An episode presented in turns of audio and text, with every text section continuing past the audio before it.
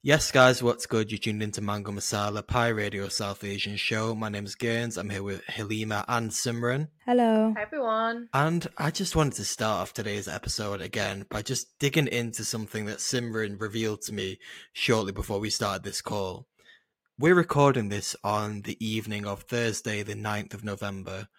Simran has told me that she has not left her house since last Friday evening. Oh my god. Wait, if it's because of work, Simran, I I'm actually gonna send some. I'm gonna make up something. I'm gonna make up a rumor and send it to your employer and forcefully get you fired because you can't. Are you for real? Is it for work? Even over the weekend. I had the best weekend ever because it was my first weekend in like two and a half months that I was able to do nothing. Oh, But if. I had known what this week was going to look like, I would have done something. But the weekend, I'm not going to lie, the weekend was very nice. It was very welcome. But I knew this week was going to be crazy. I had no idea it was going to be this crazy. To be fair, I didn't know that you meant that you'd had a weekend of doing nothing. So I suppose that that in itself. Oh, I wasn't bit- working on the weekend, at no. least- okay, but still, five days of But it's- working. It's been like very early mornings because it's been like calls with like people in Asia and then it's been very late evenings because of calls with America. And then um Why are you so busy right now? Is it an event? five events in 4 weeks. Yeah, it's a lot. Um Do you actually go to these events? No, cuz these are like well so- they don't fly me out to the They international should. ones. I'm not going to rag on my employer too much on national radio though. Fair They enough. should. I'm grateful for my job. But the point is, right, and I spoke about this and I spoke about this today, is that imposter syndrome is so real. And I feel like for people who are just starting out in their career, particularly women, particularly women of color, imposter syndrome is so real and overperforming to prove your worth is the kind of consequence of that. And I think that's what I've done this year. Mm. And I think that is, it comes from like being held to that higher standard of having to work a bit harder to kind of attain the same results as someone who might have had more privilege or might have had a different upbringing to you growing up. It's just white. All that. Let's just say how it is. Like it's white privilege, isn't it? But like, there's so, but I think there's also a lot of different factors that go into it as well because there's also like ability, neurodiversity. There's so many different, like, you know, life events that can happen that affect your ability to perform when you need to perform, like in, in an exam or something. I think like so many things go into it beyond race as well and gender. But I just think it's a byproduct of being told that you have to achieve certain things, career or education wise, to be considered of value as a person. And I also think that like our since like the rise of Andrew Tate, I'm scared to say his name on this show, but since Oh, the rise of. Andrew Tate, like all this like being a high value human being and attracting people has just gone into people's heads so far. And I also have internalized that to an extent as well, I think. Can I just that, like, say as well, like Yeah. I was gonna say, like he who must not be named, and I've realized how much he actually looks like Voldemort. He does. actually actually does. Did you see the the guy that dressed up as Andrew Tate for Halloween and he was like doing like queer dances and stuff and everyone was like Andrew Slay? No. it was really funny. Anyway, um, yeah, I just want to say imposter syndrome is real. If you're going through it, I'm with you, and you don't have to prove your worth to anyone because you're great. And I should take my own advice and don't burn yourself out because at the end of the day, the work is always going to be there. Your health is not always going to be there, and you need to put that first. So go leave your house, get out of your house. Don't sit in the house for five days. Simran, you've been giving great advice on this show for the past three years, and you never Have you never taken any of take it it? yourself. yeah. I can't personally relate. I'm not gonna lie. This imposter syndrome. I don't know her. Never felt her. Literally, listen. I think as a Bengali Muslim woman whose ancestors got paid zero reparations, the Indian subcontinent to this day is owed trillions in reparations. Four hundred years of pillaging my homeland. I got paid nothing. Now I've got got to come and suffer in the corporate imperial core. Do you think for a second that I'm gonna feel bad about rinsing anyone for anything? I have such entitlement over everything. I, I believe that I'm I'm entitled. I'm owed everything. Fair enough. You know that you've posted on your story, Halima, like Little Miss ready to ruin the vibes by bringing colonialism into every single conversation. no, but that's genuinely for me. That is what it is. Like I just, I, I just, I. the way I see it is like they owe me. I don't owe them. They owe me. That is also the advice that I give to all my female friends, especially women of color. They, they you don't owe them. They owe you. Wow. To give a bit of an outline as to how this episode is going to go. Um, for the first half or so of it, we're going to be covering the ongoing situation in Palestine. In the latter half of the show, we've got two guests. We've got Nasha, who is a poet, and she's going to be talking about her new book, The Shadow of My Ancestral Tree. And then we've also got Daniyaal Omar as well, and he is going to be talking about his latest single, Honest.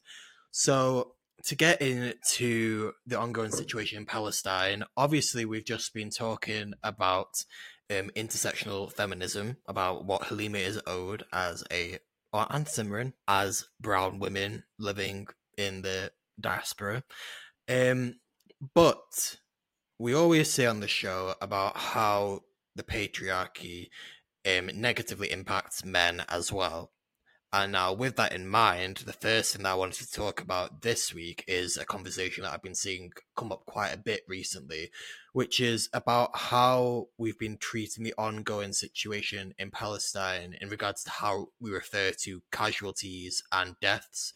Um, I think a lot of the um, statements which are put out, including by us as well, obviously we make reference to women and children that have been unjustly killed, and it doesn't take away from the fact that that is um, unjust killing, and the fact that children, especially who have barely even lived their lives, are having them taken away. We're, aware that obviously half the population of Gaza is um, children as well. What's going on there is an atrocity. However, we really need to make sure that we're also not forgetting the men in Palestine as well, and that we're not making it out that their lives are any less important um, purely because they're not seen as quote unquote innocent if that makes sense. It's a very typical kind of like uh, like war rhetoric when we talk specifically about like women and children because they are seen to be more kind of vulnerable. Um generally i guess obviously when we think of like soldiers we think of men and then when we think of like vulnerable people who are maybe a little bit more defenseless we think of women and children. And it's true that perhaps women and children maybe might might you know often need a you know an extra level of like um care or protection. But i think with specific reference to what's going on in palestine um that kind of rhetoric doesn't necessarily work in this instance. Um, because what we are seeing is so kind of like harrowing. Um, and we're seeing men go through a very specific experience as well where typical war narratives don't really apply here. The reason why people kind of uh, shy away from humanizing or sympathizing or victimizing even men in the same way is because uh, kind of the the binary of like men are bad and women are good, or like men are the oppressors and women are the oppressed. Um, and obviously, of course, there are gendered experiences within within this kind of genocide. Um, but ultimately, it is kind of like universally against all Palestinians. We spoke before about how it's not just Muslims; it's you know Palestinian Jews, Palestinian Christians, Palestinian atheists, and in this in this in this instance as well, it is men and women who are equally facing the wrath of the Israeli war machine.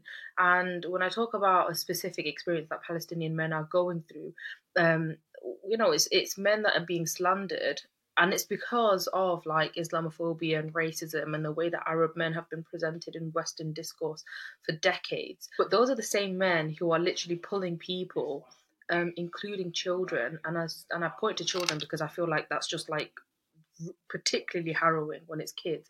But they're the same people that are pulling people out the out the rubble. Essentially, you know, they're kind of resilience that we've seen at large, but especially of Palestinian men, is like for most of us just completely un- unimaginable. And I think what's really interesting is that it talks to this idea of like a perfect victim, right? Um, so where kind of typical gender discourse posits men as like the oppressors and women as the oppressed, um, it's very hard for people to kind of rework those ideas of victimhood in their head to so, so that they can see the men as the victims. Um, it's exactly in the same way that um, like for example people are people fail to see like armed resistance as coming from a place of oppression because that's not what a perfect victim looks like which i do want to talk about much later on but um yeah I, I think we need to be really mindful um of how we speak about kind of the experiences of the palestinian men um and also like you know shed certain gender ideas and, and discourses so that we can show like you know just complete um, unreserved sympathy. I think it just goes down to like and we've spoken about it before but like the aesthetic and the visual representation of what uh, someone that's oppressed looks like and like what the enemy looks like. And a lot of the time i think it's easier to paint that as a man or male presenting person because it's that kind of image of what you might consider a soldier or someone that would um, rebel against a regime, right? So I feel like to paint the victims as women and children in particular kind of offers them that like sanctity and kind of gives them that victimhood which is easy to pass off but then kind of forgetting about the men is kind of adds more into that like, notion of like vilifying them further and just as well I, I think like halima do you want to maybe unpack just I know we could be talking about this for ages, but just unpack in terms of like what it is that um, the West in particular has in terms of these depictions of Muslim men from the Middle East in particular. Like what that depiction is. Oh gosh, this has literally take me like three hours. I mean, if you live under a rock, guys,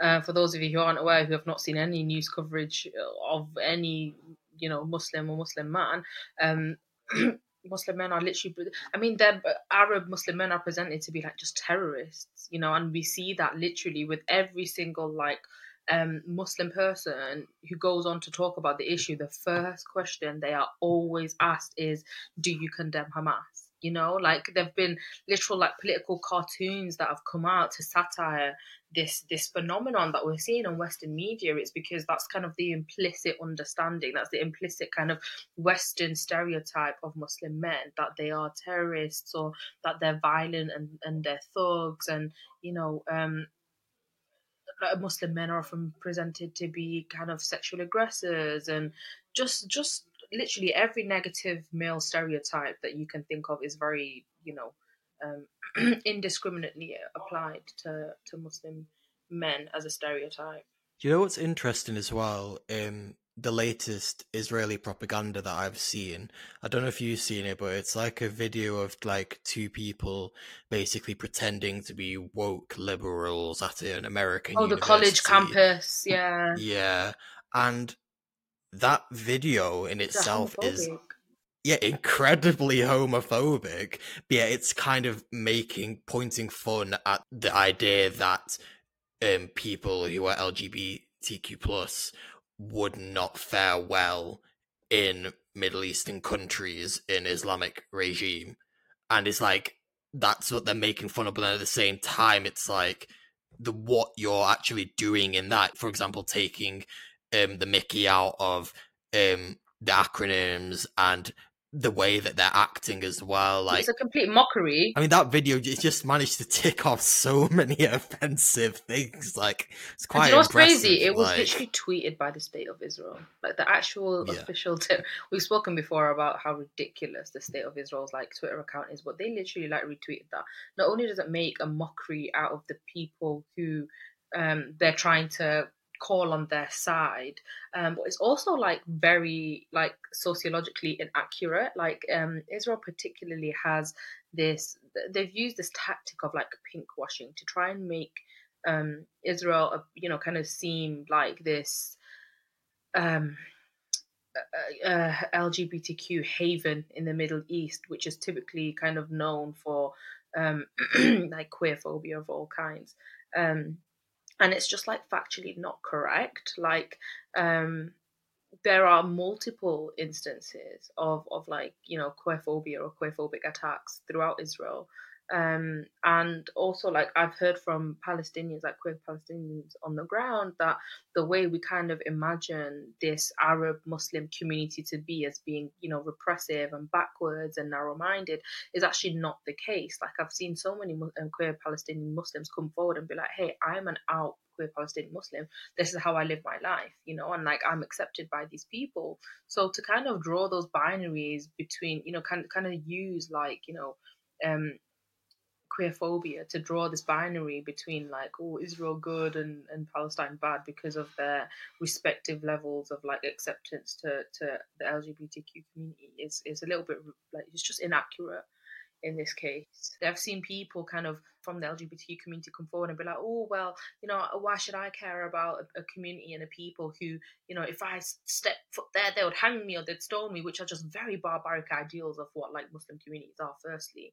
Um, but secondly, um, I mean, if you step foot there, you'd probably get bombed and die. Not gonna lie, like there's not, there's literal queer Palestinian Muslims right now who are, who are, um, who are victim to this to this genocide like are they uh, do you not consider your them your community? Like if, if that's if that's how it works that doesn't absolve them of humanity just because the country's law doesn't respect their like sexuality or their sexual preferences exactly. that the people that reside there agree with those laws mm-hmm. and would also enact on them yeah. and then also don't value them as a human and are also not suffering as human beings mm-hmm. themselves completely separate from those um make the laws the laws yeah. you can't you can't sit there and say like oh i you know, why should I care? Because if I went there, they would hang me for being a part of the LGBTQ community because that doesn't affect the people that are on the ground and suffering. If personal subjectivity is what informs whether or not you,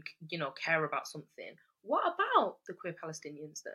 You know, like they exist and they're also victims to this genocide. So I do feel like something that I have seen a resurgence of with what's been going on is I feel like it stopped for a bit and now it's back is this whole like I don't get involved in politics. I'm apolitical. And maybe it's because of like the fact that a lot of like businesses and corporations have had to like take a stand on this or what have you and then like it's all the like but do you condemn hamas stuff that's been going on that maybe people are just trying to stay apolitical and not pick a side sort of thing but i feel like i've seen a massive resurgence in like people choosing to scroll past and choosing not to even learn about it. Forget forget post about it or take to the streets even to sit and learn about why this is happening in the first place. I mean all of that comes from a position of privilege doesn't it?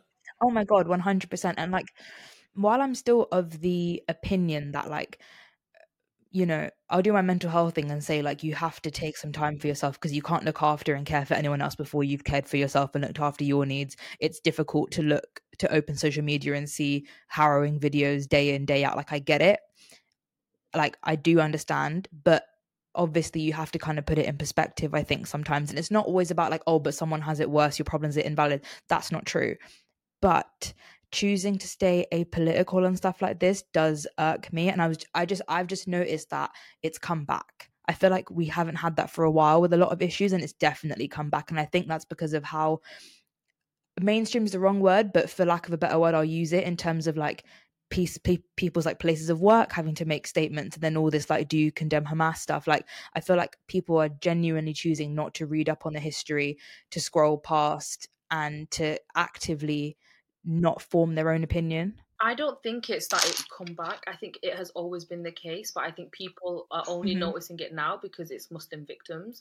At any point post 9-11, this would this would always have gotten the same response, and which is why it has, because obviously this is a seventy five year old history, and people, you know, mainstream media has not even cared about it till now, where there has been, you know, a large um, Israeli uh, civilian casualty um, so I would say, like, I completely agree. Like, people are definitely choosing to be apolitical and out of a place of privilege. But I would say it's down to two main reasons. Number one, just like um, Islamophobia or like a general kind of uh, lack of care for Muslim lives. Um, and number two, I would say it's because people are very afraid of the charge of anti-Semitism. Um, because we spoke about in the last episode, because uh, um, kind of Zionists and Israelis have largely weaponized the accusation of anti-Zionism to silence criticism for the Israeli state, um, which we see time and time and time again. Like even throughout this entire discourse, people were not able to like. I'll even say from our own perspective, when we did the first episode on Palestine, we were so careful that we more careful than we might have been on other polarizing topics but we were so careful to to not let there be any doubt on whether we kind of you know uh, were excusing what had happened to the Israeli civilians, or that you know we we we were so careful to make sure that nothing we said could have been misconstrued as being anti-Semitic, um, because that is the charge that is being weaponized against a lot of people who are, as I say, speaking out against the Israeli state. Um, and and to that, I would just say like, okay, suck it up, like. just suck it up. Like if you know what you're saying is right and you're not saying it from a place of anti Semitism and you're saying it from a place of like genuine care for human rights, still speak, man. Like before we move on, I want to talk about the idea of perfect victimhood. So to talk further a little bit on the idea of like the perfect victim. Um we this is something I've always always been very privy to. It's something that we touched on um, when we spoke about the Shamima Begum case on this show, um, because it's this idea of who is allowed to be a victim um, because obviously she the, the, the kind of details of the Shamima Begum case were that she is like a Bangladeshi uh, British Muslim girl who who kind of ran away to join ISIS. But actually, when you look at the details of the case, it was that she was groomed and then she was kind of you know exploited and abused while when she had run away. Um, and I remember kind of there's a lot of discourse going around like if this was, for example, a white skinned you know, Russian girl who'd run away to go join the mafia. Um, and then she was like sexually abused and, and, and kind of, you know, lost her citizenship and was not allowed to come back to her own country, would the narrative still be the same?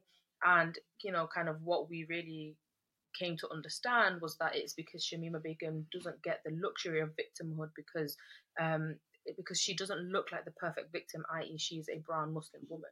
And it's exactly the same case here when we talk about the Palestinians, for example. Like, what looks like the perfect victim?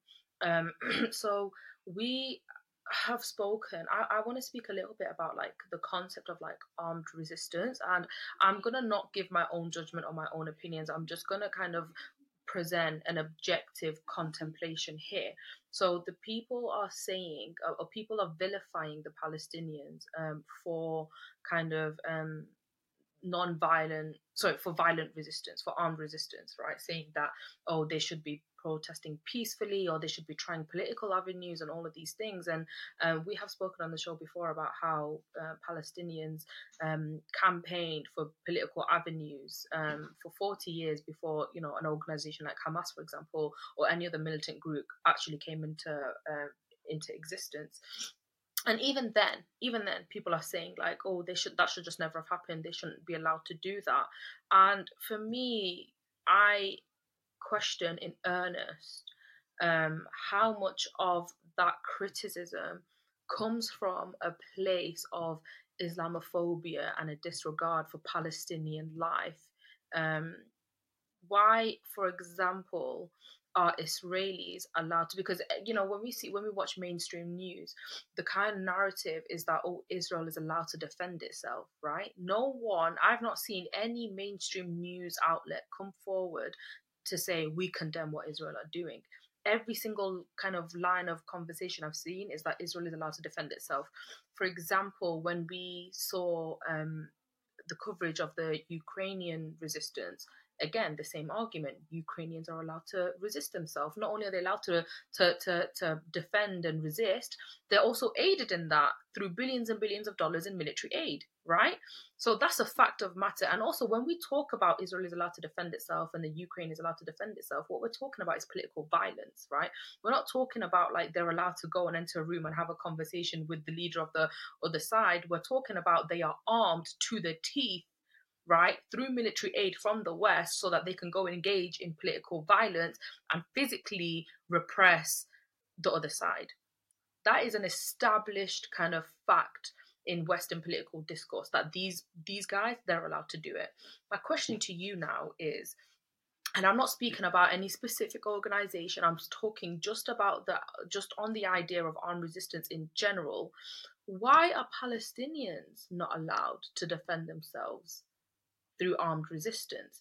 If we talk about this kind of what I find really frustrating when I listen to this conversation is that people start the story from the 7th of October, right? In any kind of um, back and forth war or attack or conflict, whatever you want to call it, um, there's always a point of origin. There's always an originary attack, and in in kind of warfare language, we call that the offense, right? And the side that retaliates, that's called defense. In this situation, the originary point of attack came from Israel. They were they were in the offensive position, right? Israel were the ones that kind of blockaded Gaza and the West Bank and did the, you know, they're the ones that have the illegal settlements. They're the ones that have penned 2.2 million Gazans into an open air prison. The originary strike came from Israel, right? So when you're talking about oh, Israel allowed to defend themselves, but they were the originary strike. The offense came from them. The question is, why are Palestinians not allowed to defend themselves? right? And more importantly, why are they not allowed to, to uh, employ an armed resistance to do so. You know, we have spoken on this show, and anyone can go out there. It is very, very well documented um, the kind of scale of settler violence, documented by the likes of the UN and Amnesty International. So, like globally governing authorities, they have very, very like thoroughly documented the scale and the extent of settler violence and by settler violence, I don't just mean like, oh, they're calling you names. I'm talking about like literal bombings, murders, people are being maimed, people are being injured. That's what Palestinians have been going through for the past 75 years. So at this point now, if they want to employ an armed resistance, why are they not afforded that luxury? Because they are doing it in a, in a defense. Regardless of what you think and whose side you fall on, that is just a, simply a fact of the matter. Because the 75 years of occupation and what that meant and the violence of that occupation are a fact they have been factually established, right? So at this point now, what the question is, why are Palestinians not allowed an armed resistance? If if if if you are deluded into believe that Israel are the ones defending themselves and they're allowed to do it through an armed resistance, and then you actually look at the facts and see, oh no, they were the offensive strike and Israel and Palestinians are the one defending themselves you know and and to talk kind of again more broadly on the ideology of political violence and armed resistance um, people have this kind of like um, false, false moral posturing and this idea of like there's this false pretentiousness and this false righteousness towards this concept of political violence when it comes to certain demographics right? Um, but actually, the truth is, political violence is very, very embedded into liberation historiography throughout the entire world. When we fought the Nazis, what do you think we were doing? Like, do you think we were just meeting them on the battlefield and like having a verbal dialogue with them? Absolutely not. We were we were shooting them down. We were bombing them. We were maiming, killing. Like that. That's that's that's what that was. But we believe it was for the right cause, and therefore it was necessary. Right? Every single independence movement in the world where we stand on the other side of it now and we say that should have happened. That country needed to be free. I absolutely laud their you know um their liberation effort. How do you think they got their freedom? It was through armed resistance. It was through political violence. Even even like for example um i, I wrote a, a story about this and i use like the example of like you know the avengers who you know which are the, the a film, one of the most popular and most lucrative film franchises in the world. I'd be pressed to find someone who hasn't seen a single Avenger film. Every single film follows the same formula. It's the good guys and it's the bad guys. And what do they do? They engage in political violence. We're, in, we're not watching that thinking like, oh my god, the, oh the you know the Avengers are so bad. They shouldn't be doing that. They should be peacefully campaigning. No, we sit there and we think, yeah, okay, it's for a good cause. It's necessary. You know, they're fighting an evil literally like when we're young I- i'm trying to think of like the power rangers for example. That's how far back this goes you know? Like literally from from from the point at which you're able to conceptualize any morality we we are we have been taught to conceptualize morality through this prism of political violence. Literally something as like childish as the power rangers what are they doing? They're beating the bad guys they're physically beating the bad guys, you know. So for people to act like this, I this concept of political violence is so deeply offensive to them when it's the Palestinians, but when it's you know the Allied powers against the Nazis, and when it's you know um, the South African powers against you know the apartheid powers, when it's the Avengers against um, what's the guy called man bloody Thanos, right? When it's the when it's the Avengers against Thanos, when it's the Power Rangers against whoever the villain they're fighting, you know, in those instances, when they're fighting an evil force, they're allowed to engage in political violence. We see that literally when we're children. That that's what we're watching. But when there's and and I saw like um people have started to have this conversation. I've been seeing like you know when we watch like the Hunger Games, for example, again a very another very very popular movie franchise. We side with with, with the resistance, right? We we side with Katniss and and all of that. But then when it's like in real life and we're seeing a real life resistance and they're employing um, political violence, which by the way they didn't choose that for themselves. The violence was brought to them. It reminds me of a really, really like poignant in- interview with Angela Davis, who, for those who don't know, is a really like prominent Black rights activist. And she did an interview where she was asked about violence, and her and her response was that she finds it kind of ridiculous that she's asked about violence you know she she's like why are you asking me about violence when this is what i've seen in my lifetime i've seen black people get shot and killed and and and, and just you know indiscriminately like Uh, murdered and oppressed by the us state from the very first african slave that was take kidnapped from africa and brought to the new world. Violence was it was something that you guys took us to. So how dare you now ask us about violence you know? And it's exactly the same thing. You know, the Israeli state are, are, are, the ones that brought violence into this when they decided to be a settler colonial state, when they decided on a system of apartheid. So for the Palestinians to now respond in kind, why are they held to a very different standard? That's my little contemplation for everybody at home. And and that's not to say that the, the actual violence you know is is made any more palatable just because you kind of can make space for the legitimacy of political violence but i'm just saying when we're watching this and we're all feeling a little bit uncomfortable because you know um, we're hearing about the civilians that were killed by the Israelis, and and sorry, we're hearing about the Israeli civilians that were killed, and and it should make us feel uncomfortable because every human life that's lost is a tragedy. Um, but then when you think of it in the political context, you have to understand that firstly, it didn't start on the 7th of October and that the Palestinians were not the one that brought violence into this. And secondly, if violence is being enacted upon them, why are they not allowed to respond in kind? Well, like I said, we're recording this on Thursday, the 9th of November. Um, and literally at the time which this is going out, um, there should be a um, march ongoing um, in support um, for the Palestinian people taking place in London. And those of you that are British will very likely know that it's also um, Armistice Day, Remembrance Day, on the 11th of November. Um, now, it's a very, I want to say happy coincidence, just very ironic that it so happened that Remembrance Day has fallen on upon a Saturday this year, which is of course the day that a lot of these protests have been taking part on. So from the moment that I figured that was going to coincide, immediately I was like, "Oh, okay, this is going to be interesting."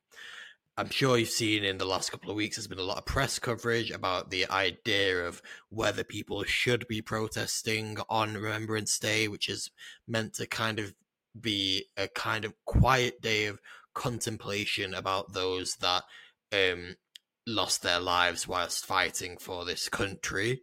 Um, that's the general argument against protesting um, on this day. Um, in regards to the latest development as of the 9th of November, um, the Metropolitan Police Force of London has asked um, organisers to consider postponing demonstrations on Saturday. Very politely asked them to do that. Whereas certain members of the Conservative Party in particular have been quite vocal about their thinking that people should not be protesting on this day. Um, and this is not a day to be disrupted in any way. Um, so much to the extent that Suella Braverman, who obviously is Home Secretary, um, who has continuously labelled Palestinian protests as hate marches, has gone and written a article for the Times claiming that right wing protesters are rightly met with a stern response by the police, whilst pro Palestinian mobs are largely ignored. This article was not cleared by Downing Street, yet Rishi has said that he still has full confidence in Suella um, as her in her ability as Home Secretary. And when I saw that, the, my first thinking was that I found it hilarious because the police, in regards to these anti-protest laws that the Conservative Party have been trying to bring in over the past couple of years, they are effectively the means by which the Conservative Party is able to restrict people in regards to their ability to protest. And I just I find it just hilarious that Suella Braverman as someone that has spoken very highly of the police and their rights to do whatever in the past. Now the second that they're not doing what is her prerogative, suddenly she is disappointed in them and she is going and writing a fully not even condoned by um, Downing Street article um, having a go at the police about all this. Meanwhile, Rishi Sunak has told the Metropolitan Police Chief that they're going to be held accountable for the decision to not ban Palestine March on the 11th of November. And he's also said that Saturday's planned pro Palestine march is not just disrespectful, but offends our heartfelt gratitude to the nation's war dead. We will remain true to our principles. So he's basically saying that whilst this this take this march taking place on the 11th of November is disrespectful, he does understand that it's these rights of peaceful protest that apparently um, people who've died for this country have died for. It's one of those values. So he says that the, the march should be able to go ahead. Yeah.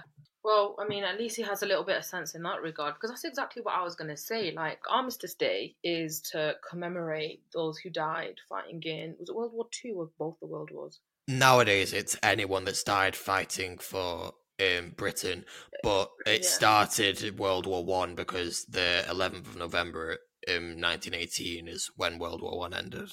In the context where Britain are fighting an evil force, there are a lot of political violence, right? Like even the thing that we're commemorating is literally political violence, right? But Britain were allowed because they were the good force neutralizing an evil force. Unfortunately, as I said, Palestinians don't get that afforded that same liberty. But secondly, those as as as I'm glad that our prime minister has conceded, those were the exact values that um the the kind of wars were were, were forged for right the the the and surprisingly surprisingly the grandson of Winston Churchill yeah I know. Yeah. Very look, very uncanny look alike as well to be honest. Yeah very very surprisingly the the grandson of Winston Churchill has come forward to be to, to kind of basically say hey listen we can't really stop this because it is exactly those values that are like you know country fought for. Um but Suella Braverman, uh, what is she on? She's genuinely, in my opinion, deranged. Like her her entire kind of coverage to this entire issue has been like um uh inflammatory right? I think it's very, very hypocritical that she's there saying that, oh, these are hate marches and they're going to incite violence and blah, blah, blah, blah. And you know what's so funny as well, by the way? Like, these protests, especially like a protest as big that is that is you know uh, projected to be as big as this, um, they don't just happen out of thin air. They have to be applied for. They have to be approved. You have to send the route beforehand, so they know the route of the march. And guess what? It doesn't go near the cenotaph.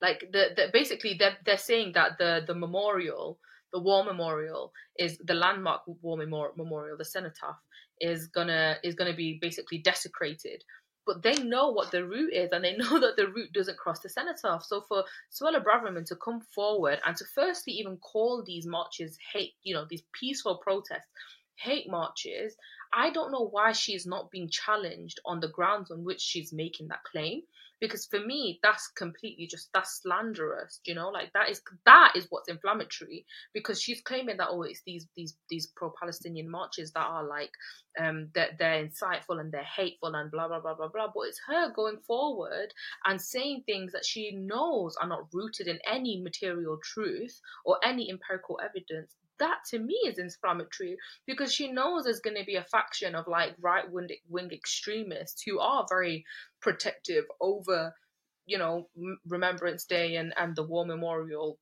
who will then kind of villainize and make an enemy out of the pro-palestinian marchers and who will then potentially go and feel as though it's their civil duty to protect the cenotaph and, and, and God knows to to then lead to what kind of violence. This is the thing. know? Like, even um, aside from the argument that Suella Braverman's comments have incited violence um, by those people against marches for Palestine, I would go as far as to argue as well that the average person that's taking part in a pro-Palestine march probably would forget that it's Remembrance Day, if I'm being honest. If this whole conversation hadn't been made massive by Suella Braverman and the like, that are like being like, oh, how could they protest on a Remembrance Day? This is ridiculous, blah, blah, blah.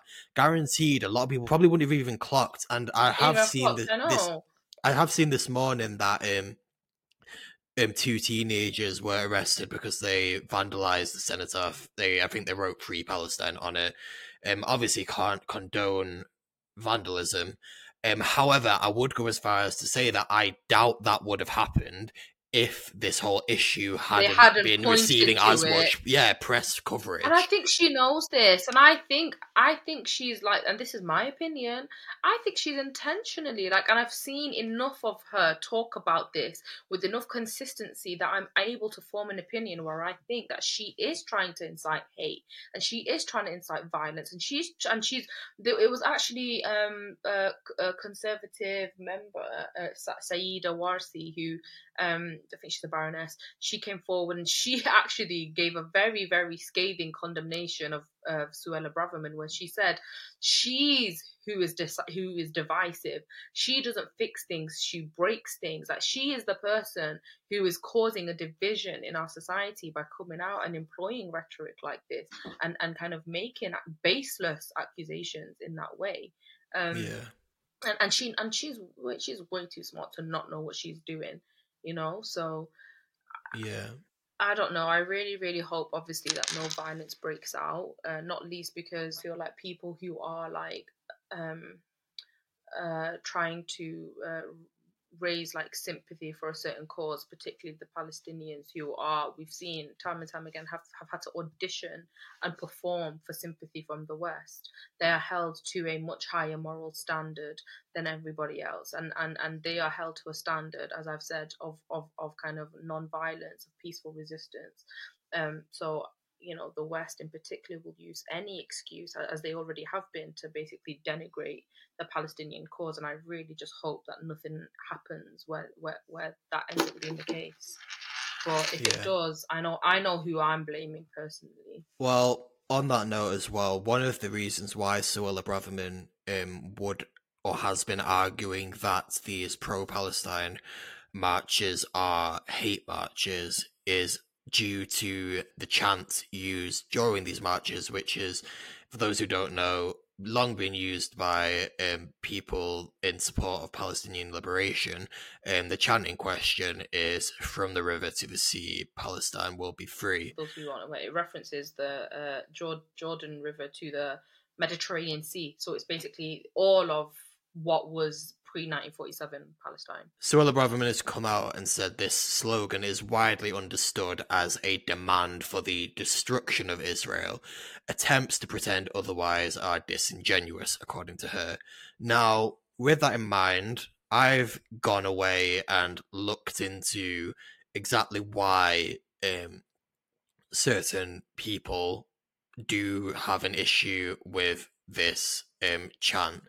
Um, so just to give the background as to the claims that people make, why they feel like they're scared by this, or why they feel like this um, chant is overly negative and causing for the destruction of Israel and or killing of Jewish people. Um, they argue that um, Hamas's founding charter back in the 1980s um, called for the creation of an Islamic state from the Jordan River to the Mediterranean Sea. It therefore called for the elimination of a Jewish state and um, was quoted as saying Islam will obliterate it. Now, the 27th Yeah. constitution of Hamas is quoted as saying Hamas rejects any alternative to the full and complete liberation of Palestine from the river to the sea.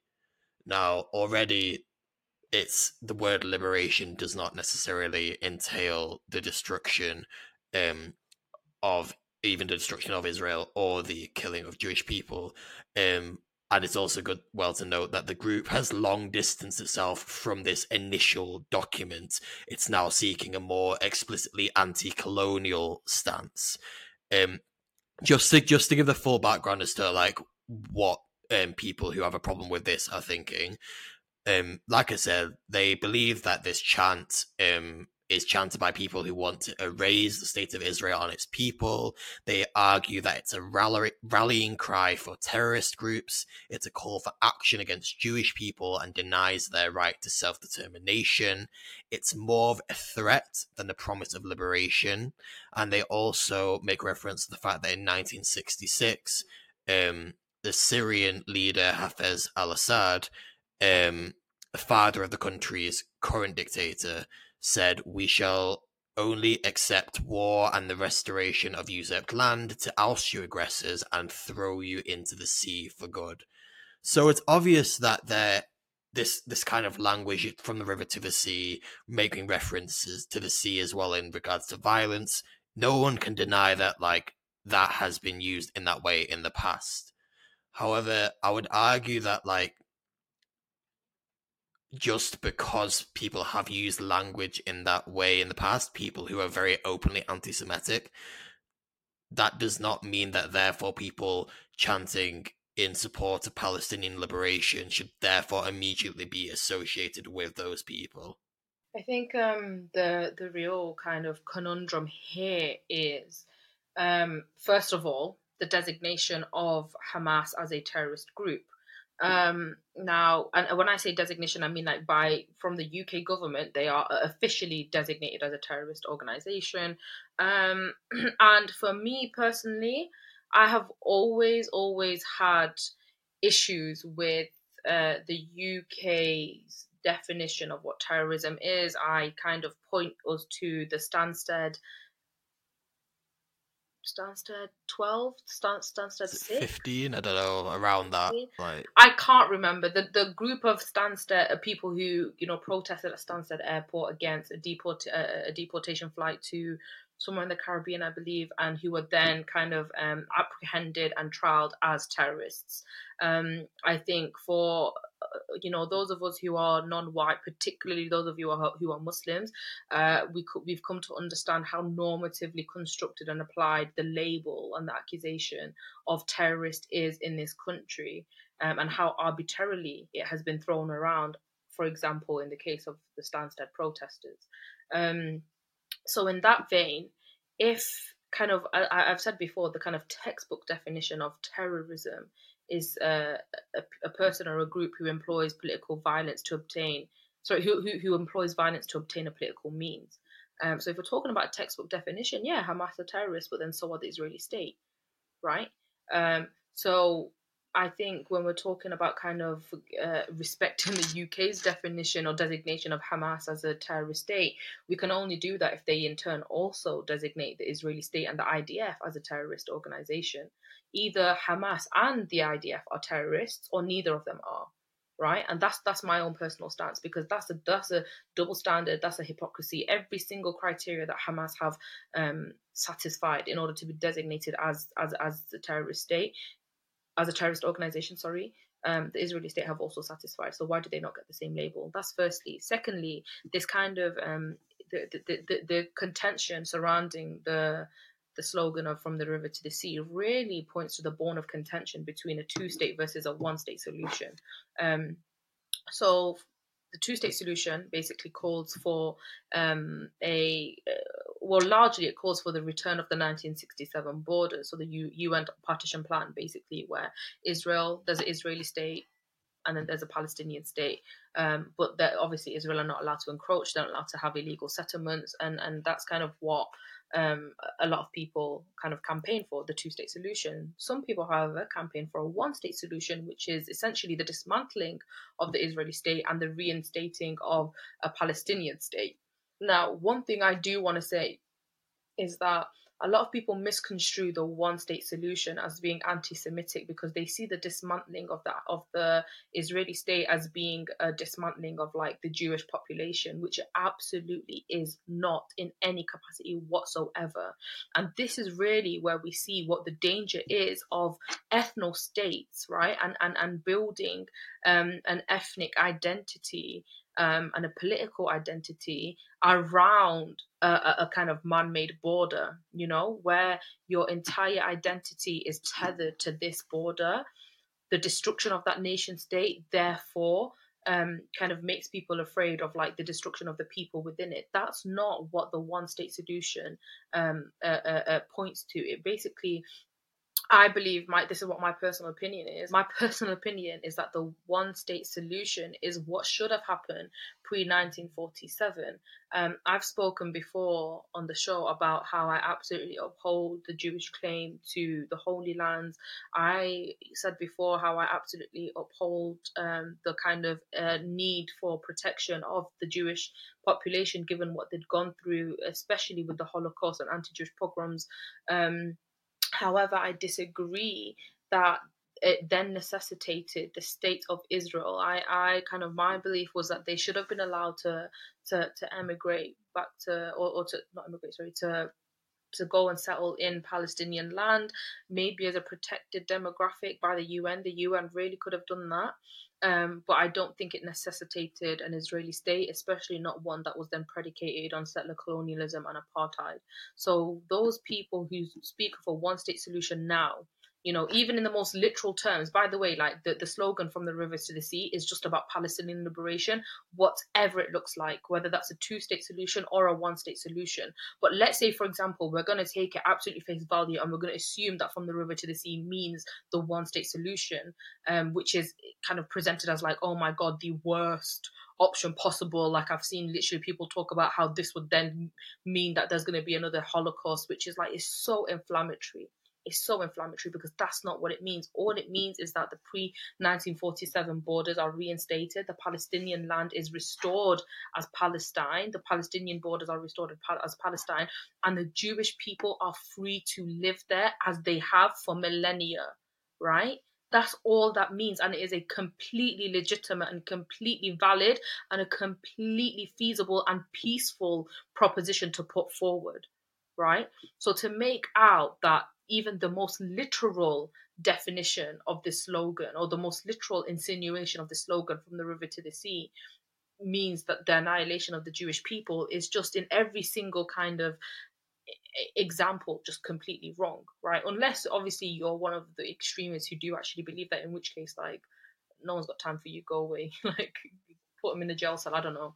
But any any um, Zionist out there who has had a problem with this so far understand how much it means for Halima to actually advocate for putting someone in the jail. Cell. No, but like I don't even think I need to say that. I don't think I need to say that. Like I've spoken, I've spoken. I I, I make it a point to not say that. Like, do you know what I mean? Because like I I've spoken at length on even on this show and on my personal platforms about how as a especially as a muslim i deeply revere the Jewish faith, the Jewish people, and our shared and our claims to our and, and the Jewish claim to our shared holy lands. That's not what this is about.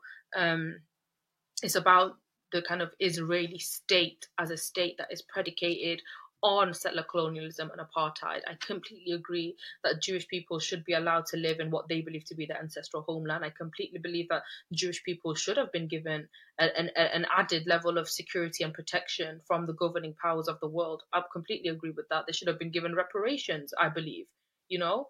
Um, I don't believe that that all then means that the Israeli state was necessitated and mandated, or that it's uh, or that the Israeli state needs to exist in order for Jewish people to live on their ancestral homeland and in order for Jewish people to be protected. I don't believe that. Like I gave a bit of background in regards to why people feel like the um, chant is hate speech. Um, to give a bit of background as to why other people feel the opposite way um, like Halima has already outlined, for a lot of people out there, I think see this um, chant as a call for freedom. It calls for the equality of um, all inhabitants of historic Palestine, including exactly. Jewish people, throughout exactly the entirety of the historic homeland. obviously we know Palestinians have been denied um, their own right to self determination since 1917.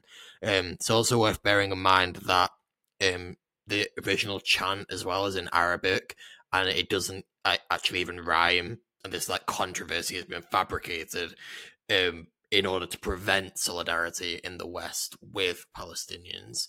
Dr. Nimer Sultany, um, they um, see the dynamic as play as an attempt by Zionists and pro Israeli propagandists to collapse the distinction between the existence of Israel as a state and as an ideological apparatus of Jewish supremacy. Also in 2021, Palestinian American Yusuf Munayyer um, argued that those who saw genocidal ambition in the phrase, or indeed an unambiguous desire for this, the destruction of Israel, did so due to their own Islamophobia. Palestinians want to be neither dominated by others nor dominate them. As a side note, I don't believe in any ethno state. Like I, uh, even as a Bangladeshi, I have openly come forward and like I did my whole master's thesis on criticizing the Bangladeshi attempt at being an ethno state.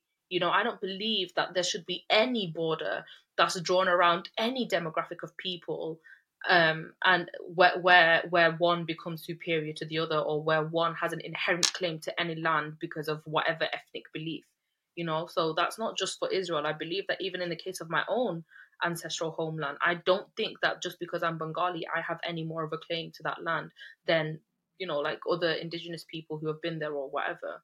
Um even in like cases like india i have come forward and time and time again like criticized the kind of um, hindu nationalistic project of creating india as an as an ethno state as well. So you know it's not this is not kind of oh this is a specific opinion on like israel. This is an ideological belief that i have about borders and citizenship um in, in general. It's been um, said that the majority of accusations of this chant having genocidal intent are a result of a combination of set, a settler colonial anxiety, projection, deliberate misinterpretation, and an enduring bunker mentality. Um, and also, if we look um, at um, similar instances of settler colonialism in history, obviously apartheid in South Africa, in an article for the Globe and Mail under the title The Good Side of White South Africa, Kenneth Walker argued that ending the apartheid system and giving everyone an equal vote would be a recipe for slaughter in Africa. Um, others then came out to claim that these activists were actually motivated by anti white racism fueled by black imperialism. Now, I think the point here is that obviously in um, apartheid in South Africa, the oppressed were accused of being oppressors or having oppressive rhetoric. And that's kind of similar to what we've just been talking about here, where in Palestine, we already know that Palestinians are massively oppressed by Israel, and there's no question of that asymmetry in terms of literally every single element, yet somehow Palestinians are the ones attempting to oppress Israelis. It doesn't really make sense. If anyone pays any attention to any aspect of the Palestinian liberation movement throughout all of history, at no point has, and, and this is again not discounting the fact that yes, there will be um, uh, extremists, um, like there are on both sides um, on all sides of any movement, actually, on the fringes of any movement, yes, there will be extremists who have like anti Semitic views and whatever. And as I say, they should be completely discredited. They should not be allowed a seat at the table. Um, but anyone who's paid any attention to kind of the, the, the for the most of it, um, there has like anti anti-Semitism has never been an agenda of Palestinian liberation. Palestine, the, the agenda of Palestinian liberation has been Palestinian liberation, you know, and it's particularly Western um, news outlets and media personalities that are kind of uh, weaponizing the fear, the very real fear that Jewish people have of a repeated um, Holocaust to basically kind of villainize the Palestinian liberation movement. And I think that is so twisted. Like, I think as well, like, it's the same in every attempt of decolonization in history. Yeah, For example, I've got a quote here from um, Thomas Jefferson during the t- time of the um, African slave trade. He likens slavery to a wolf, saying, We have the wolf by the ear, and we can neither hold him nor safely let him go. Justice is in one scale, and self preservation in the other. It's essentially the oppressors in any instance of colonization of course, if you bring up the idea of like decolonization, they're immediately going to bring up the argument of, oh, like, well, we can't do that. These people are too dangerous. We don't know what's going to happen. Like, obviously, they're going to be scared of that. When in reality, the people that are being oppressed simply just want to be free. want to be free. No, that's exactly it. And like they rely on those um false rhetoric, right? Because they know that like any reasonable person would be able to sympathize with a, a, a liberatory call of any oppressed people. Um, they have to make things up. They have to. I, I said before, like um, the Zionist project really relies on like um, opening up portals of ahistoricism. I have seen so much ahistoricism from kind of Zionist or pro-Israeli supporters to the point where I'm like, how can how are these people allowed to like like I even saw someone say like, oh, there was no Palestinian state before Israel, and they mean that, and it's like, what kind of level of brainwashing must have occurred here for you to kind of really put such a inane claim forward with so much confidence as well. with so much confidence. The thing that's especially ironic as well is that this whole river to the sea language, Israel have actually used this similar language before themselves.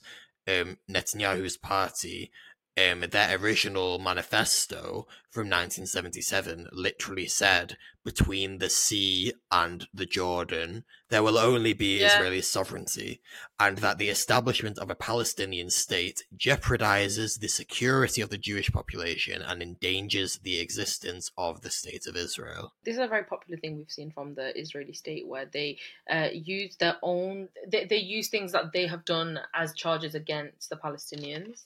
I think the thing that's tricky here, and maybe as an ending point, is that there obviously are um, a lot of people out there, um, majority of whom Jewish, um, who do feel um, a certain type of way about this chant. What do we do when there are genuinely people out there who do feel uncomfortable with like using this chant? Because also at the end of the week, we can't just turn around and be like, Oh no, you shouldn't. No, I, I, I completely, i understand. And once again, we've said on the show, like we understand the, the reason why the charge of anti-Semitism is so effective is because it's a real thing, right? And it, and it's a real fear that Jewish people have, and unfortunately, um, people uh, we, we see it time and time again it's basic human psychology where your worst fears are used against you right? And and that's kind of really what we're seeing with the jewish population where their worst fear of a repeated holocaust is being used to to kind of brainwash them. And and on, in that vein we completely sympathize with any kind of earn you know any earnest kind of jewish person who is a little bit confused, you know, who's kind of because what I'm seeing increasingly on social media is Jewish people talk about, oh, what was the moment when that radicalized you, or what was the moment that you first said, what about Palestine? What was the moment that you realized when you first been first been brainwashed? So this is a, a kind of phenomenon that is sweeping across the Jewish population. And for those of you who are kind of standing on that cusp and you're kind of maybe starting to see your the Israeli government in a certain light, but you're still worried about what that might mean for you as a Jewish person in a largely anti-Semitic world. Um, firstly, completely sympathize with that. But secondly, like the best way to, and I say this genuinely from a place of love and a place of care, like the best way to kind of not let those fears control you is to confront those things, like um, speak.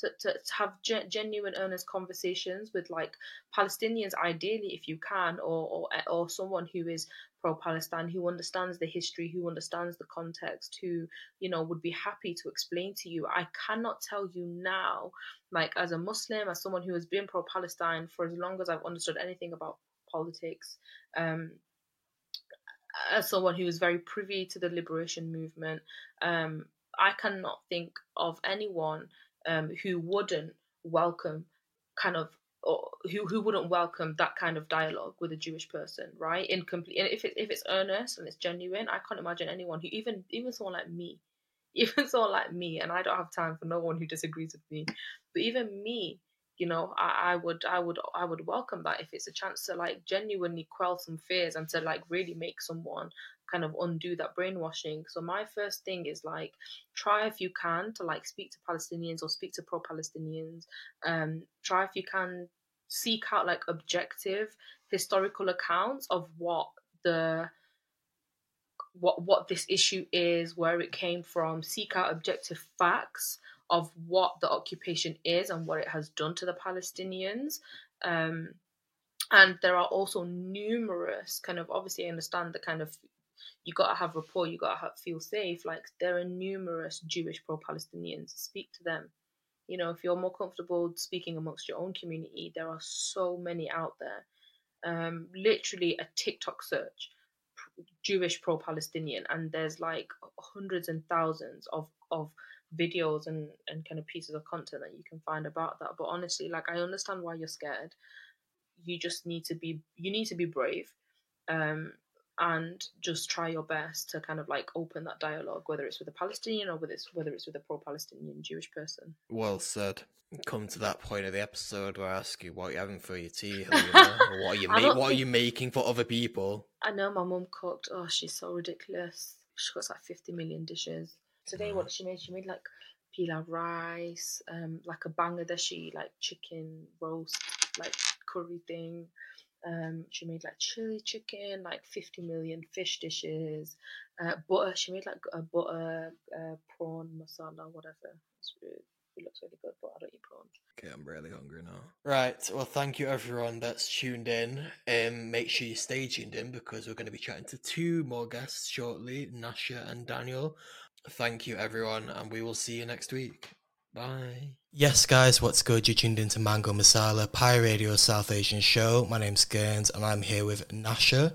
I realised I should have asked before we started. Is that the correct pronunciation? yeah, yeah, it's the same as the dog from Dennis the Menace, don't I mean, I do have to be um, honest. I was a Beano fan growing up, so that was where my mind went to first. um, but I'm glad you brought it up rather than me, so thank you for that. You must be tired of that, though. Um, to be honest, kids would always ask me growing up, um, "Did your parents name you after the dog from Dennis the Menace?" And I was like, "No, my Muslim parents didn't name me after a dog." mm. So, for the people at home who maybe um, haven't heard of your name before, do you want to just let us know a little bit about yourself, what you do, your background, that sort of thing? Yeah, sure. So, my name's Nasha. I'm a new poet writer. Um, I have a book coming out called The Shadow of My Ancestral Tree, which will be out on the 26th of October. And it's basically a collection about diaspora, growing up as the child of South Asian immigrants. And I touch on a lot of different subjects like race, um, class, feminism, issues of diaspora, all things that would affect any young South Asian person, really. So before we like get into talking about the book, just a bit about yourself as an individual. Um, what what has your own experience been? Obviously, growing up as a South Asian individual. I presume you grew up in Britain, right? Yeah, I'm born and raised in East London. So I actually am a pharmacist by background, um, but I've always been really passionate about equity because growing up I grew up with both my parents are immigrants. They came from Bangladesh. And I feel like also being someone of a working class descent, I faced a lot of issues that I think a lot of people from that demographic would. Like, for example, racism and feeling really alone and feeling like you don't belong anywhere. It's almost like this no man's land. You don't I didn't feel like I belong to Bangladesh, but at the same time I don't feel like I belong to England. So it was it was quite lonely to be honest. And I realized that a lot of the experiences I had growing up reflecting was basically because of my identity as a South Asian um, child of immigrants, and especially when I navigated going into higher education as first person in my family, going into workplaces feeling like mad imposter syndrome and not feeling like I ever belonged. I think that's when I realized that growing up and not seeing any representation really does affect you because you don't really have any role models to look up to or have anyone that you can think would relate to you because it almost feels like you can't even relate to your own parents at times because they're just from a different land. Um, so yeah, I felt like I was constantly fighting. Every day was a new fight against within. Yeah, for sure. I can definitely relate to that, especially with the whole idea of being um, a child of immigrants. I mean, I'm um, bit of back context. I'm mixed race. My dad is um, an Indian immigrant to the UK, um, and mm. definitely from his perspective, that is that sense of um, lack of connection in that sense. In terms of, I obviously have no idea what it was like for him to grow up in India and emigrate here and that sort of thing. I only know what I've experienced. Um, mm. But then at the same time, obviously, you've got not necessarily feeling um, fully accepted in the UK either, um, or in any general setting. So yeah, definitely relatable for a lot of people. I would say. I think as well. The first thing I thought as well was when you obviously said that you're um, of Bangladeshi origin and growing up in East London. I can imagine as well. Obviously, that sense of identity crisis also maybe being impacted by massive um, gentrification that is taking place in East London as well because obviously what used to be like kind of like a thriving um, Bengali hub almost is very um, gradually, but it is inevitably like getting switched up, and that that one sense of what you maybe could be seen as like your British Asian identity is slowly getting faded away. Like we have talked about that quite a lot. So, in particular, Brick Lane and Tower Hamlets area is such a massive place for the Bengali community, and my dad coming here, he always said to me that Bang that is like Bangladesh to him. It's like a home away from home. And prior to Bengalis being there, it was the home for Jewish people. So it's always been a home for ethnic minorities, basically. And now it's like a lot of East London's been gentrified massively.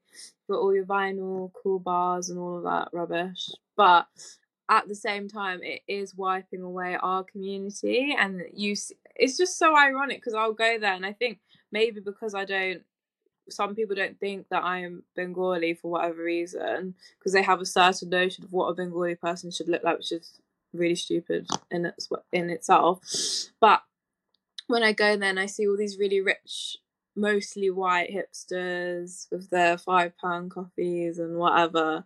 It's just really, it's really sad because you've just got a community that's been driven out of where they're from and they are going to go into somewhere that is most likely really impoverished and poor conditions. And then you have all these new amazing city workers and these amazing, lovely accommodation and it's it's really it's really really sad to be honest. And i think it also adds to there's a lot of guilt that i think like the children of immigrants face in that as well because i still go to Brick Lane and i'm like wow i think it's great i love it. But then i feel guilty because i feel like i'm betraying my community.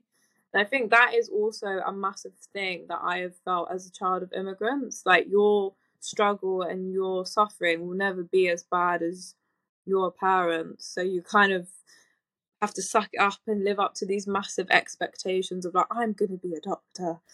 Definitely mm. all this. So. Yeah, for sure. I mean, obviously you find it hard to remember that everything is subjective and the way that you're feeling is perfectly valid just because they might have gone through something which you view as being an incredibly hard experience and probably harder than anything that you might end up going through.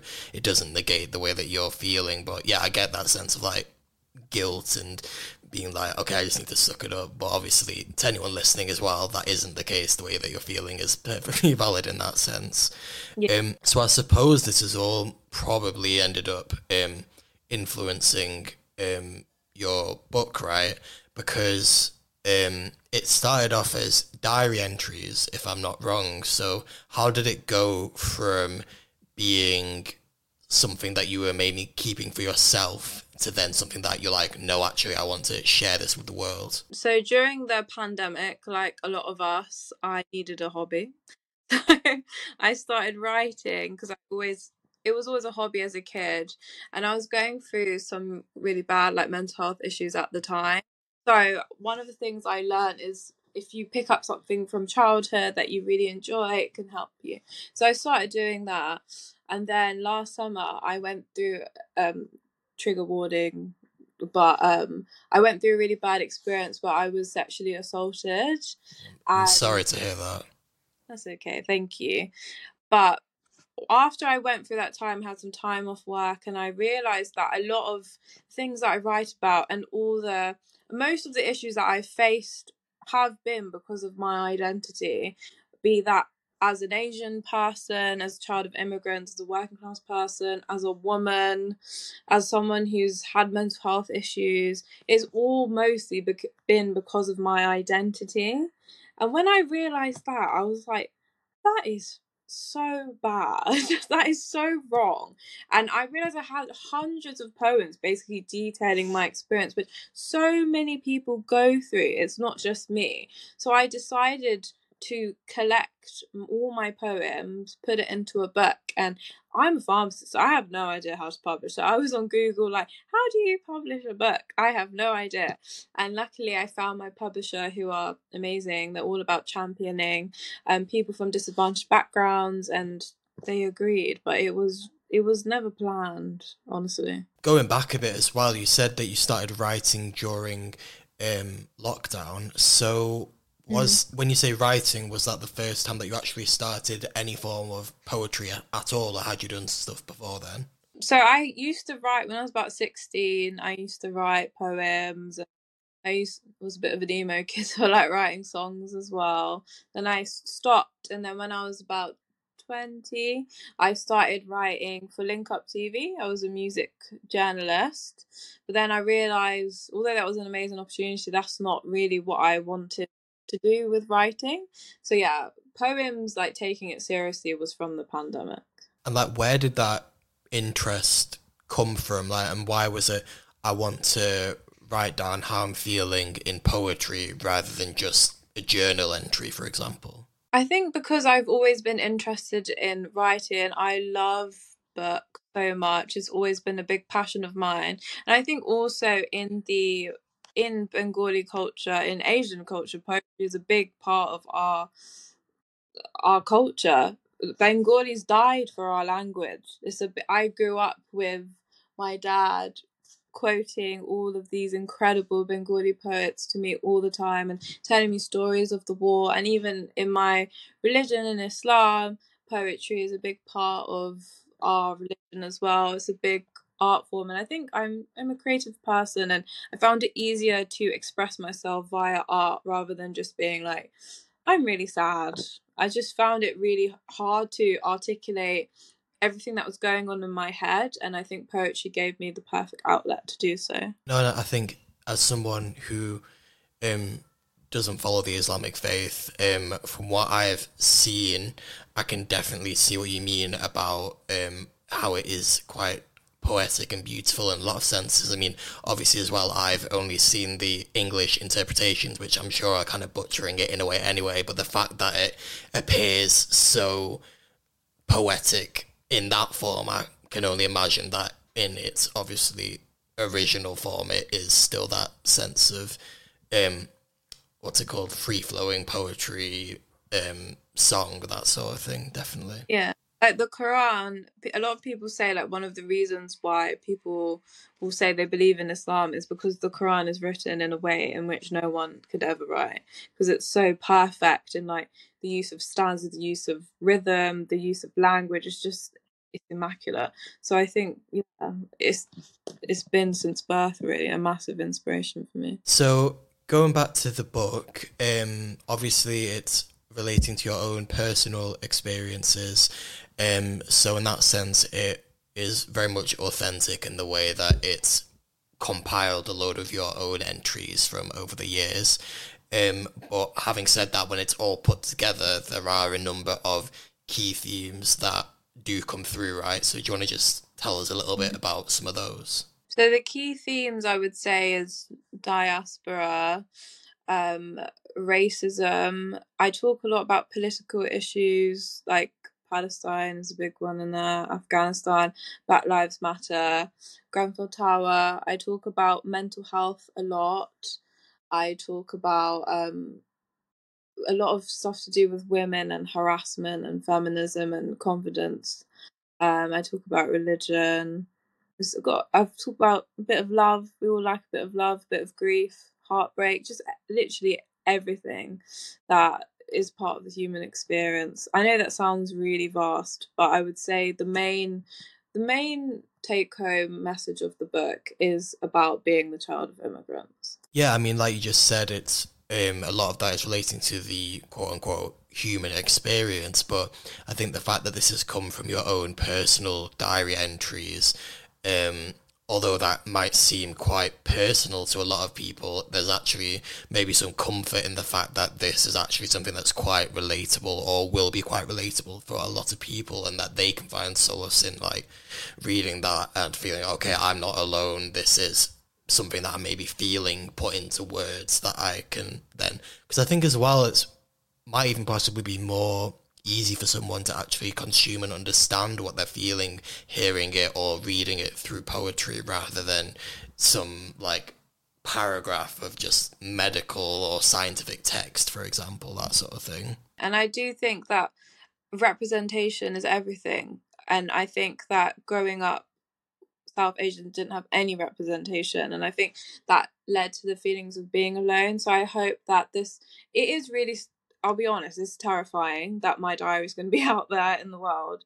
However, the reason why I agree to it is because I want people to know that they're not alone, especially South Asian people.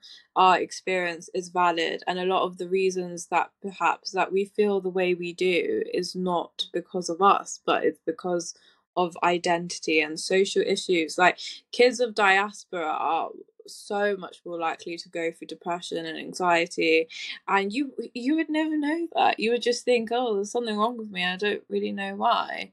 Um, and then when you see things in the news for example now what's go- i know it's not really a south asian issue what's going on in palestine and israel you see these things going on and you feel like as a person of color do i not matter? My life is worth less basically than what a white person would be. So I think this is why this is so important this representation to just not feel alone and know that you matter. Would you say that that is the main thing that you are trying to achieve through putting this book out there is essentially I think you said yourself being a um, book for the voiceless basically uh, giving those people that maybe feel like they're not represented that they um feel out of place if they're ever to raise their own um, tone.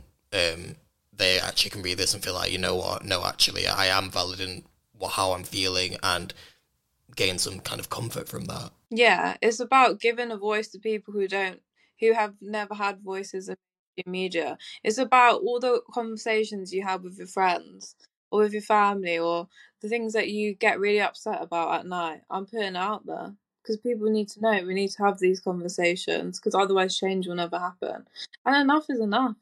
Enough is enough. Yeah, and I think that's really brave of you, but also like I think like you say, it takes one person to put it out there, then more people start doing it and these conversations start happening and it doesn't it doesn't normalize it in the sense of that people become numb to it and start accepting it. It's more that the more that it's talked about, the more people actually realize, okay, this isn't okay, and change actually ends up happening. Yeah, exactly. And I think because I wrote the collection in my early twenties, it's very much a, it's very relatable even for somebody who isn't a child of immigrants as well. They could it's all about like exploring and not really knowing where you are and feeling really lost. So I think that universal sense of being lost can be translatable to many people and I hope in that sense it will unite people as well. So where can people actually get the book from? So you can get it from the Arkbound website, you can get it from Amazon and you can also get it from Waterstone. So quite a few places. And for people that want to follow you and your writing journey um, and the progress of the book as well, um, where can they find you? So you can follow me on Instagram. My at is um, Nash Nash Z, and also I have a poetry page called Soulwise. On TikTok, I'm called G Nash Nash to give homage to Beano. Think all those things, and yeah, it would be really cool if you guys could join me on this journey. Okay, well, thank you so much for taking the time to speak to me today. It's been a pleasure. Um, before we like round things off, um, do you want to maybe just read a piece from the book for us so people can get a taste of what to expect? Yeah, sure. It's called Dad.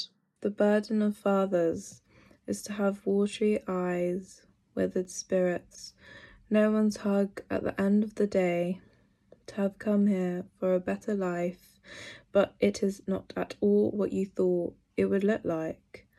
Your accent made fun of racism, a lack of opportunity, ridicule, and disrespect, birthing a tendency to always look back. Yearning for a time that no longer exists, the past is where depression lives. Working 14 days in a row just to make ends meet, with kids who cannot even speak your language, your future void of your culture, dressed up in Nike tracksuits and hoop earrings, frustrated. But everyone back home thinks you are living it up. The future has been taken from you.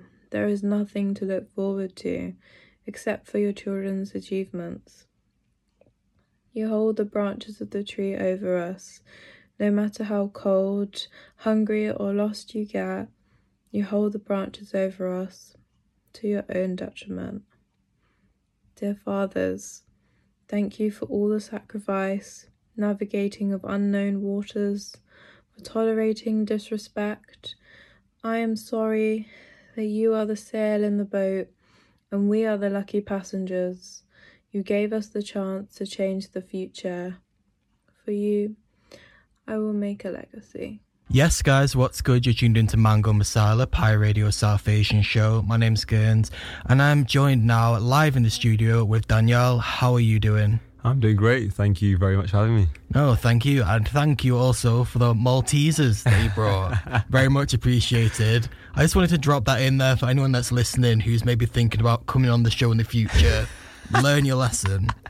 So, do you want to just tell us a little bit about yourself um, and why you're here today? Absolutely. So, uh, yeah, as, as Gerns um, mentioned, my name is Daniyaal. Uh, I am a singer, songwriter uh, based in Manchester. Um, I've recently released a song. So, a music video dropped yesterday, and the song, the audio dropped the week before. Um, but yes, I'm just here to, to speak about that. Sweet. Um, so we'll get on to the song, which is called "Honest" later Yep. on.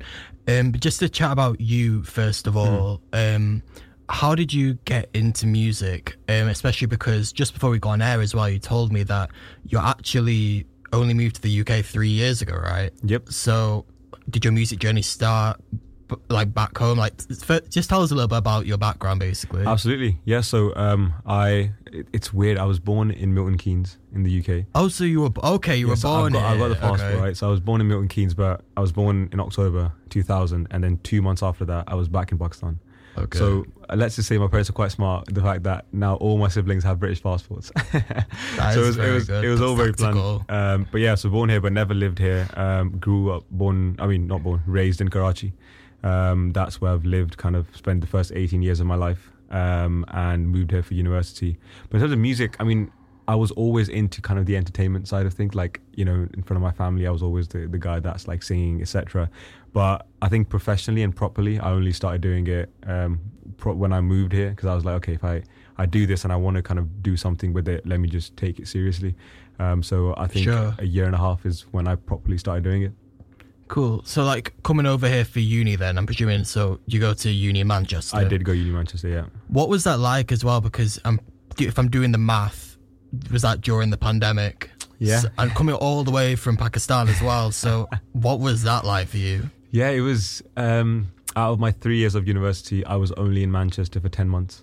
Um, Wow. So yeah. so, what I- were you doing it remote from Pakistan? Yeah, yeah, yeah. Okay. So, uh, yeah, September I came here, 2019, and then March is when COVID hit, um, and I had to go back home. So exactly one year, six months I spent in Pakistan. My whole of second year was there, rest of my first year, and then I came back for third year. Um, but you know, obviously, when I was in second year, I was like, oh, this is going to be really bad. But um, yeah, I mean, you know, it is what it is. This was one of those things you kind of have to just carry on, I guess. What are you up to now then? Are you solely focusing on music or do you have something else going on? Yeah, no. So, um, like, been working for for a year, but yeah, like music doing music on the side. Obviously, like I because I live here on my own. My parents and everyone still live back home, so you need a source of income to be able to fund the music. Yeah. Um, so yeah, um, basically that. Yeah. Cool.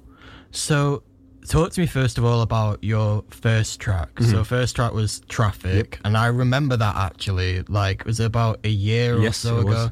Yeah. Um, and I remember because it wasn't necessarily a massive track with Mm-hmm. like loads of like mega production everything. Mm-hmm. but it's weird because like obviously when honest came through i was like oh yeah i remember now because it was like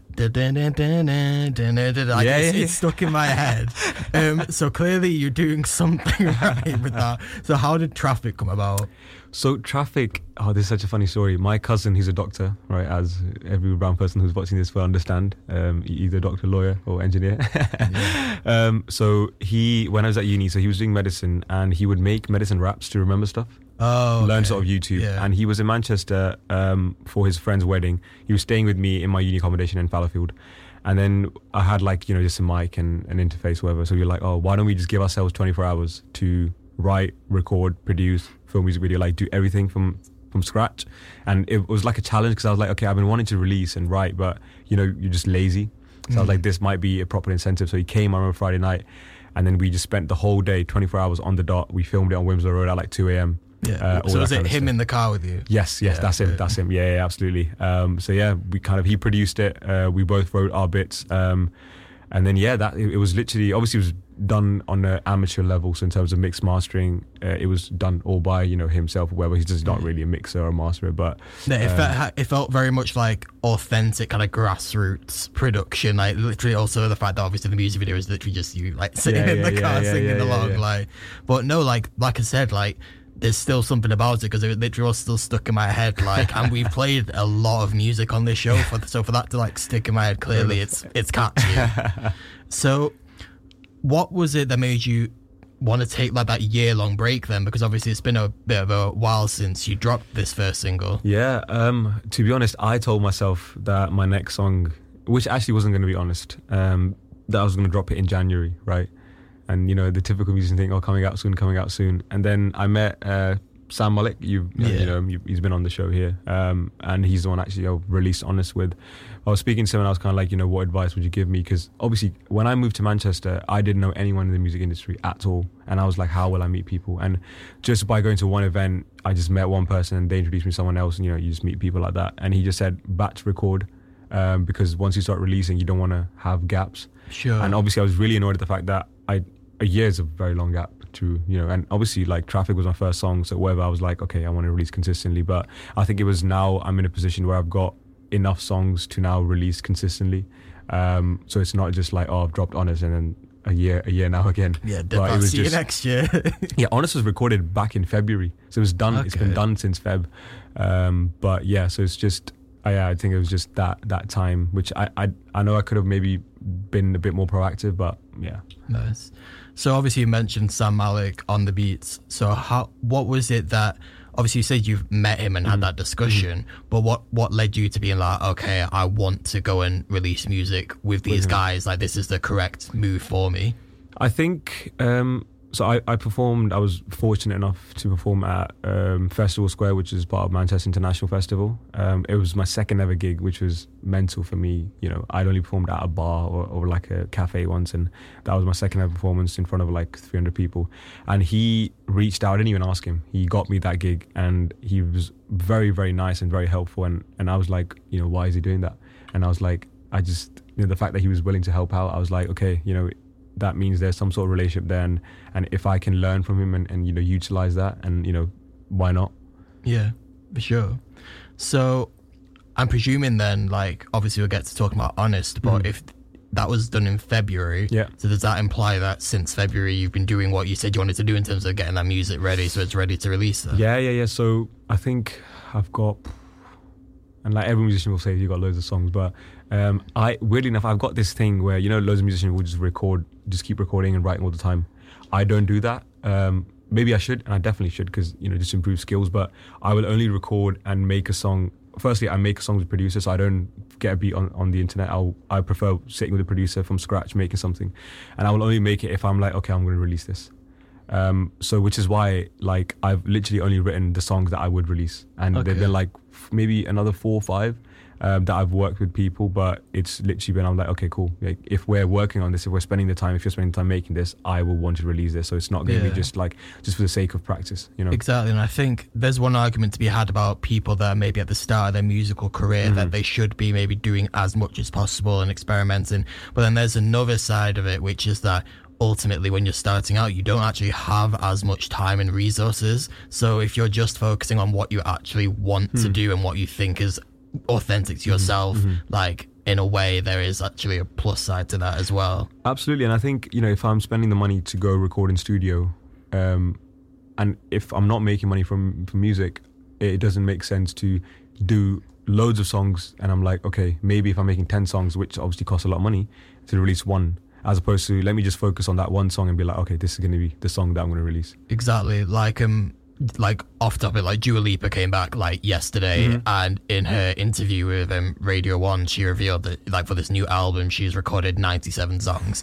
Uh, obviously she's Dua Lipa, she's like global pop Yeah, star, yeah, so yeah. she has the resources to be course. able to do that. course. But say if it was like what five, ten years ago, obviously she wouldn't be in that position. So it's all about like kind of judging where you're at. And uh, like you said, I, I don't see the point of like spending loads of money if you like, unless you're like Mega Rich, in which case Yeah. do whatever you want. But like, course, course. yeah, um, I don't see the point, like you say, of spending loads of money to go and sit in a studio if that work is not going to see the light of day. Yeah, absolutely, and and obviously, uh, maybe I'll change my opinion on this. And and obviously, I know for a fact I should be writing more. Like that's just you know, as a musician, you need to improve your writing and recording skills. Um, it's not something I have done yet, but I guess this is just me saying how I've taken it. it, it Sure. I'm not saying this is the right way to do it, but sure. it's just how I've done it. For sure. So focusing on honest now, um, listening through to the lyrics sounds very much like, from your perspective, you're on one end of a relationship where um, the other person just is kind of done with it and like like it's they just want to be friends, whatever. But you're like, no, like, but I can't. like, is that the vibe we're going for? Yeah, I guess. Um, yeah, I think I, I think the person who I wrote the song about is probably listening to this right now. Fair enough. Um, That's cool though. That's cool, isn't it? it? It was weird. I, I mean, I'll, I'll get onto it, but I yesterday I told them because I'm still good friends with the person, so I told them I was like, like, yeah, the song's about you, and then it was just it was just funny conversation. But yeah, it was it was more so like a situationship where, you know, for me, I, I met someone and you know, I, I come from from a Muslim background, and for me, I you know the dating stuff is just not for me. So I'm like, okay, I'm going to do something seriously, and and you know, I kind of uh, was like, okay, you know, why not take it seriously, whatever. Um, and then you know, we spoke, and um, it didn't work out because you know the said person wasn't supportive, and personal preference is fine uh, for my music. And just didn't like the fact that I wanted to do music as a full time thing, uh, which is obviously unfortunate, but it's just one of those things. So the song was basically like, you know, it starts off, I don't care about what you had to say, you know, like it was like, but obviously it hurt, but you know, like it was just one of those situations where it's bad, but I'm glad you're honest about it, and we Yeah. kind of clarified it early on instead of going somewhere. Yeah. Now, I hope that there is a bit of a difference between the song, if it's authentic to yourself, and the music video. Because the ending of the music video, I was a bit like, I really hope that this isn't true to real life. Because if so, I don't know if I need to contact someone or something. um, for context for people listening, obviously the music video came out yesterday. Um, was that shot in Manchester? London. London. Okay, cool. Because there's a lot of like very cool like Yeah. artwork in the background and stuff. Um, for context, it's got Daniyaal like wandering around, like um, and also there's a love interest as well wandering around, and then the ending is literally Daniyaal basically. If anyone's seen you on Netflix, it was giving that. I was a bit like, okay, like please let's stop. Like, so what was the thinking behind the um, narrative of that? I think um, in my day to day life, like I, I think I'm quite um, you know just fun person. I like to joke around quite a lot. So I was like, I need to put that across in my, in my like songs. And or not really you can't really do that in song right? But maybe creatively in music video you can add something funny. And i was like that would be pretty funny. The fact that like you know i follow you regardless. And then actually following the girl in those shots. And then she she comes Yeah. on she's like yo are you following me? And i'm like ah. you know? Um but yeah it was just something like it was just some sort of comedic element that we wanted to add um to it. Yeah. Yeah. And so, did you have like a director and film team, or was it mainly yourself that was doing putting this together? No, so um, I'm quite lucky that my cousin, he's like a film director and he makes film for a living. Um, and the guy who filmed the music video was the guy in traffic, so my cousin. Okay. Uh, if you see the music video, there's a bit where like there's two guys dancing in the background. Yeah, yeah. One of them is him. Okay. Um, and he helped filmed it. And then BTS and photography was another one of our cousins who was a photographer. So like cousins. yeah, you know. Um, so it's like you know, I was lucky in that sense, but um, yeah. So it was good that you know it's family and you can just work together and be like, okay, this works, this doesn't work, as opposed to you know if you're working someone professionally. And obviously, hopefully, I will at some point, but I think at this point it just works for me better. No, definitely, and it's it's a very good position to be in to have family that is like obviously Absolutely. good at doing that type Yeah, of stuff as well. Um, so were there your friends like in the background on the bikes and stuff? Or? No, oh, that was just such a cool story. We were filming a shot. Um, there's a shot where like I drop down a camera and then I pop up from behind. Hmm. Um, we were doing that, and then there's a bunch of guys like biking around, and then they obviously disrupted the shot, and then they're like, "Oh, sorry, sorry," and then we were like, "Actually, it might look cool if we get them in." So we asked them if they want to be part of the music video, and they're like, "Yeah, cool." So that, that was like fully like we told them let's come in, and they just were doing all that kind of stuff in the background. Uh, no, cool. because I think that adds like a, a bit more like character to it as well. Because obviously, apart from yourself and the love interest, Yeah.